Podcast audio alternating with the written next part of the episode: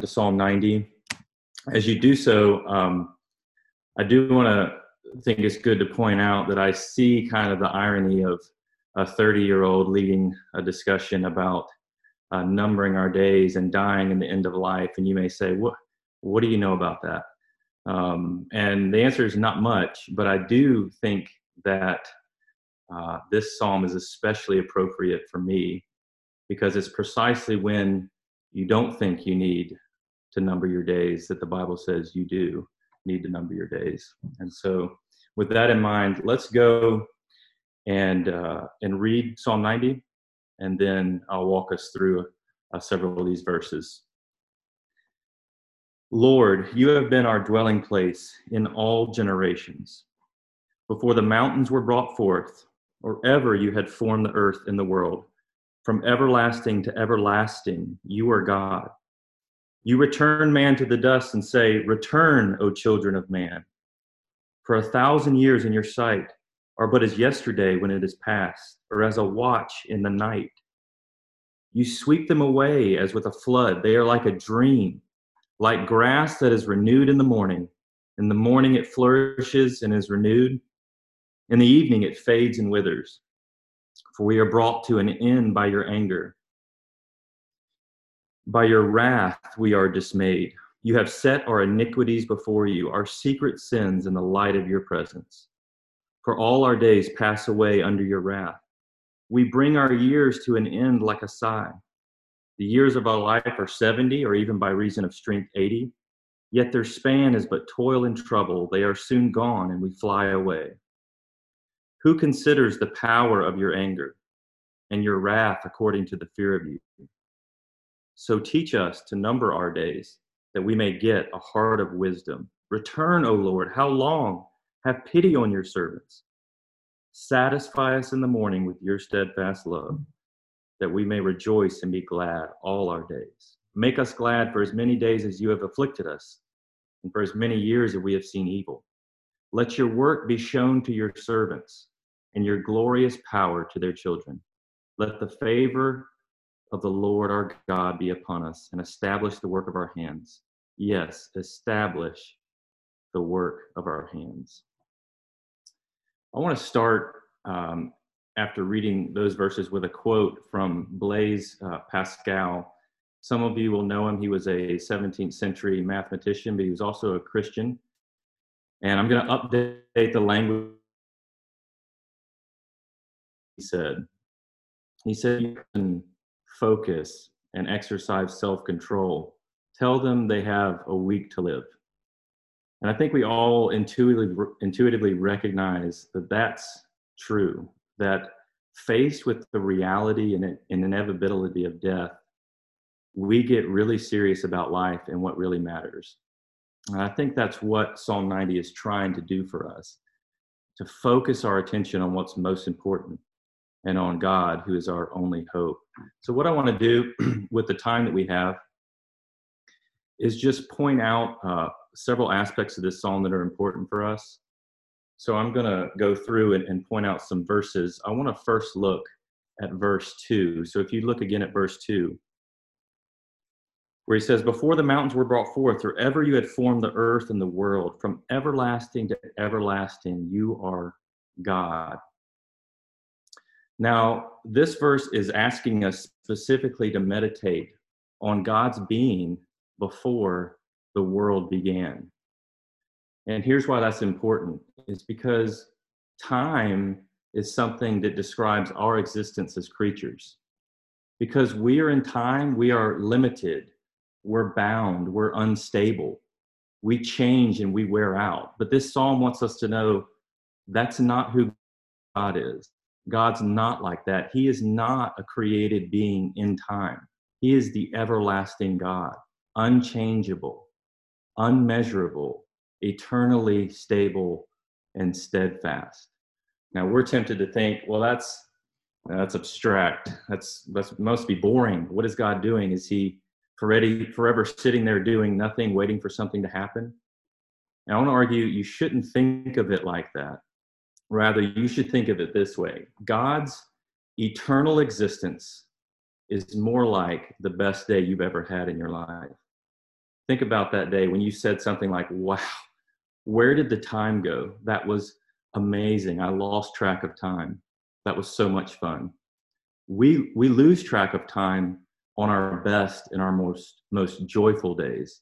And in the same way, God's life is not just extended by duration all the way in the past and all the way to the future. Moses is teaching us it's a different quality of life that he has. It's different from ours. He's eternally blessed. He's free from all limits. He's free from all uncertainty and change that time impresses upon us as creatures. And as we're going to see, that's actually good news for us.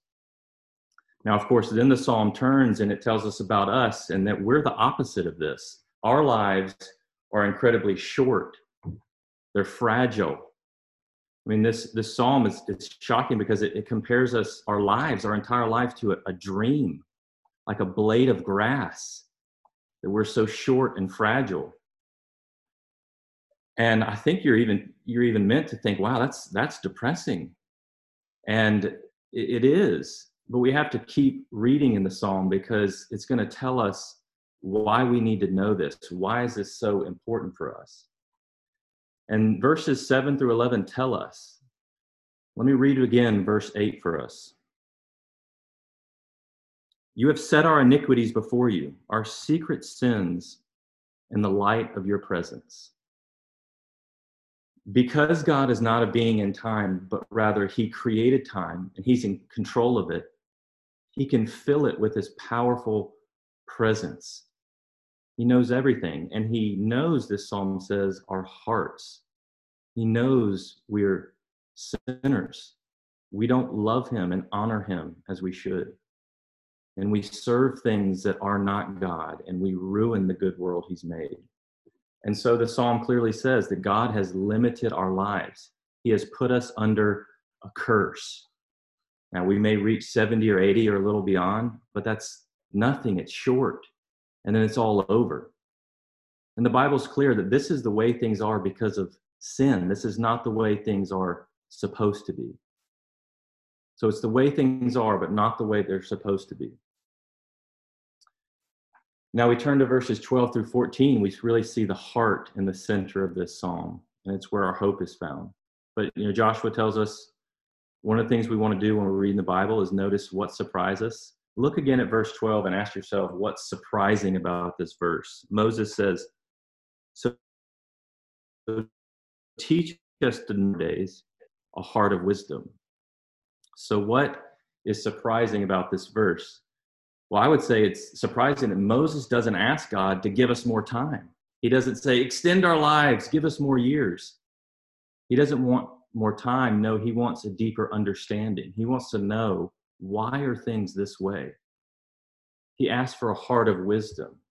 And what wisdom does is it helps us center God in everything and make him the center of our lives, to see him for who he actually is and therefore see ourselves rightly. So in wisdom, Moses cries out, Return, O Lord, how long? Have pity on your servants. And then notice what he says next. He gives us this precious verse Satisfy us in the morning with your steadfast love, that we may rejoice and be glad all our days. God's steadfast love in Scripture is his covenant faithfulness his covenant that he promised to Abraham, Isaac, and Jacob to bring a seed forth that would destroy the work of the devil and redeem his people. Now, another question we should ask of verse 12 How are we supposed to rejoice and be glad all our days when we know that our years are limited and we're going to die? That's the question you should ask when you read verse 12. How is this? How can we rejoice?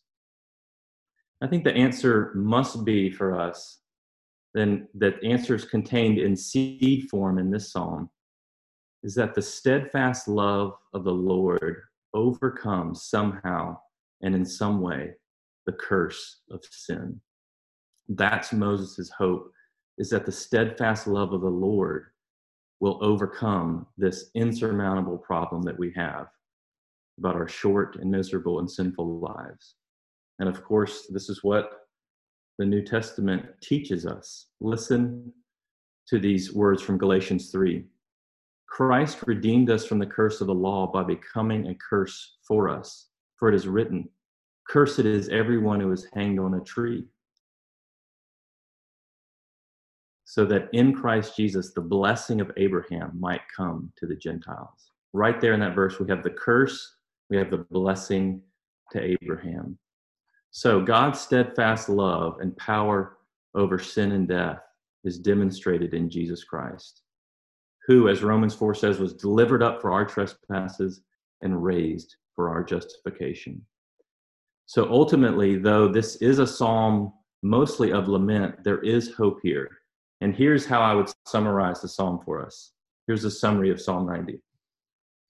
It shows us that we must come to terms with the reality of death and the power of sin that causes it, so that in wisdom we may know our only hope is in God and his steadfast love. This is eventually demonstrated in Christ so that the scripture promises if you believe in him, you will one day rise up out of the dust to everlasting life. I hope that's encouraging for you as we deal with this um, crisis of sorts in our country. I hope you reflect on it uh, to understand how the steadfast love of the Lord is better than life and I hope we all during this time will learn to number our days so that we might rightly focus on what God has done for us in Christ. Um, let me pray for us as we end. Lord, we do believe and we want to understand more how your steadfast love is better than life. Thank you for these ancient words from Psalm 90 to give us wisdom today. God, let it seep deep into our hearts. Let it change us, who we are as individuals, who we are as a church, so that we might rightly reflect your glory as we look and see and enjoy Jesus Christ. We pray in his name. Amen. Joshua,